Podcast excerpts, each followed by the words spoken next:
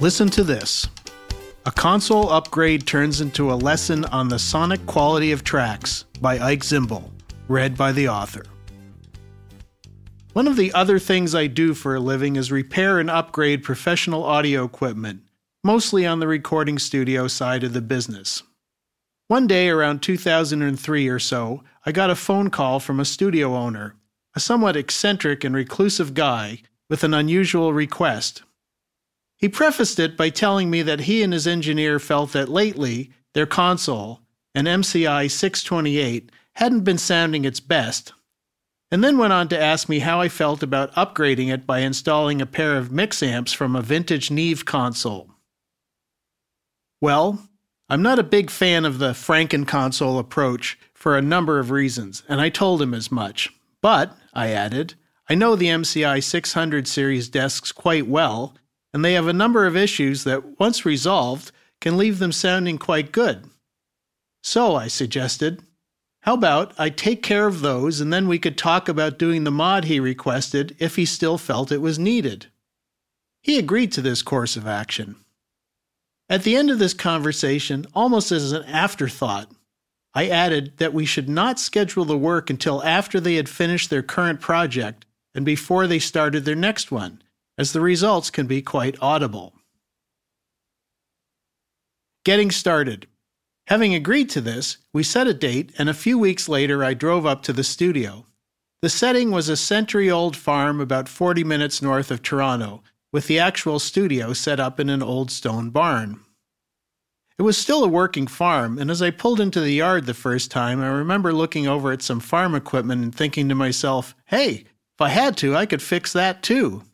This was because I'd spent my teen years on a farm and had found I had a knack for maintaining the equipment. The thought gave me a burst of confidence for the project that lay ahead. In the barn slash studio, I met Walter, the engineer, who proceeded to show me the console. The desk was in the condition I had expected it to be in, and after I took a few measurements, we powered it down and I got to work. I should offer a bit of background information here. In the late 1980s, I had some steady part time work with a recording studio in Toronto. This studio also owned a remote truck, and my original in was through driving the truck, something the owner was not licensed to do. My audio and electronics background then led to maintenance duties and eventually to some live to air mixing and recording work. When I first got involved, around 1986, there wasn't quite enough gear to outfit both the studio and the truck for multi track recording, so the studio console, an MCI 636, and tape machine, an Ampex MM1200-24, would roll into the truck for live multi track gigs. The rest of the time, there were various live to two track rigs that lived in the truck until they were finally replaced with a 58 channel Neotek Elite and a second MM1200 in early 1987. The MCI 600 series was the successor to the very successful 500 series, the desk behind a lot of the Miami sound, as well as a myriad of 80s hits. Like many studio consoles, the 600 was basically a good design, but came with a few defects that would present themselves after the console had been in service for a while. The most audible one of these was premature failure of the electrolytic capacitors that were used for interstage coupling of the audio signal. This would manifest itself as a progressive loss of low end over a period of months or even years, but eventually would affect the high frequency response as well. In practical terms, this would show up in different ways, but a common one would be that an instrument that was pan center, like say the kick drum, would appear to pull to one side of the mix. Why? There was a pair of capacitors on the output of the pan pot on each channel, and if these caps failed at different rates, then the low frequency response on one side would be better than the other, causing the kick to appear stronger on the good side. Another common point of failure, although this one took much longer to appear, was failure of the IC sockets. This was a metallurgical issue, with the spring contacts in the socket eventually just losing their grip on the IC pins. In a really bad case of this, you could just flick the chips out of their sockets with your fingertips. Working the process. Armed with this knowledge, I got to work on the desk, dealing with the capacitors in the channel strips first. The purpose of these caps was blocking DC current from flowing between stages, for example, mic preamp stage out to EQ stage in. But one of the things we had found back in the 80s was that in some cases, there wasn't much, if any, DC to block. So the capacitors on the output of the pan pot, for example, could safely be replaced with a couple of pieces of wire. This was one of the operations that I did on all of the channel module. I don't remember the exact timeline, and I feel like this must have taken more than a one day visit. But eventually I got through the channels and started in on the master section. This work was of a more experimental nature as I didn't have an exact playbook in mind. However, one thing I always do first when upgrading a console is the monitor module.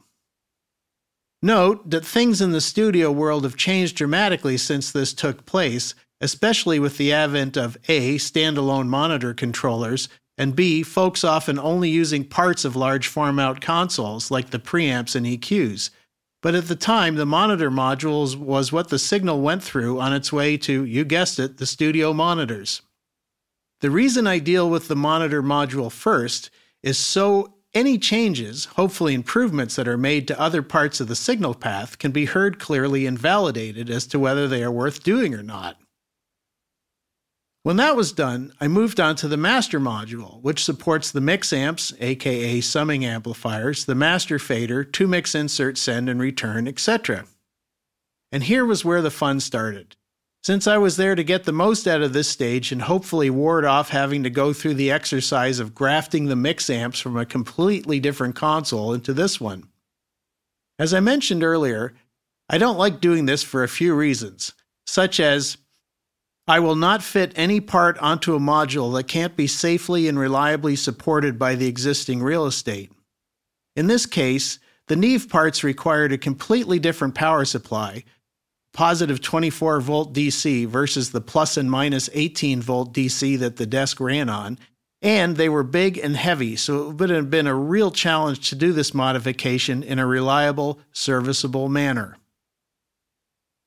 That meant the mission was to get the most out of the existing circuit design. This was accomplished by replacing capacitors first, sometimes with a piece of wire, sometimes with the larger value, i.e., higher capacitance, and sometimes with a different type of capacitor, such as film instead of electrolytic. We did this incrementally, with Walter and I taking a few minutes to listen and evaluate the changes after each step. After dealing with the capacitors, I moved on to trying different amplifiers, aka ICs or chips. I should mention that this required me to power down the console each time I removed the master module, something that required numerous trips to what I nicknamed the spider room, the base of the disused stone silo next to the control room. It had a very small access door and a lot of cobwebs once inside. I tried to limit my time in there. As I worked through this process, I was listening to a track on a CD that I'd recently acquired. I haven't given the CD a super critical listen, having in fact listened to it mostly in my car, a Ford Focus with factory stereo, but I liked the song and I liked the performance, so that was that.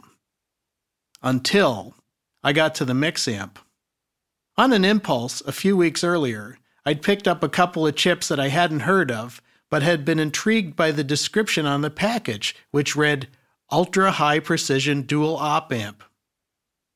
This was just the tail end of the era when you could walk into an electronics store and find parts in individual packages with labels like that, similar to a Radio Shack, although it wasn't one of those. In any case, I liked the idea of that ultra high precision bit, so I thought, let's try this. When I powered up the console again, checked myself for spiders, and put the track on, it did not sound good. Not distorted, but not good. I was pondering this, thinking about the possibility that this particular chip change was going to have to be reversed while still listening to the track, when Walter, who had been doing various maintenance day projects around the studio, walked back into the control room. He immediately made a face and said something to the effect of, Whoa, what happened? I told him I wasn't quite sure, but I thought that we should check a few more tracks to see if we could isolate what we were hearing. Walter suggested a Beatles compilation CD he had there. Well, you can't go wrong with the Beatles, right? Except, this was back in the day when all CD reissues were not created equally, and depending on when they were released, the mastering for the CDs was not optimal. I was aware of this, so when the Beatles didn't sound good either, I said, let's try something else. We next went to a CD by some 80s rock band, and it didn't sound too good either, but again, I felt like it could have been mastered for vinyl and poorly transitioned to CD. That said, I was just about to concede defeat when I remembered that I had the CD that I'd been using as my PA check tracks for the last few years. That CD was Ben Harper's Welcome to the Cruel World, circa 1995. And when I put it on, our jaws dropped. It sounded stunning. Not quite ready to celebrate on the strength of one album, I remember that a colleague that I'd worked with in 2000 had regularly used a Rickie Lee Jones track to check his work. We've lost touch, but last I knew, this person's title was head scientist at the audio manufacturer he ended up working for. I didn't have the same album that he used. It's like this, specifically track one, Showbiz Kids, but I had an older CD, Traffic from Paradise, from 1993. And I reasoned that Rickie Lee Jones hopefully had the same high production values for it as for the later album.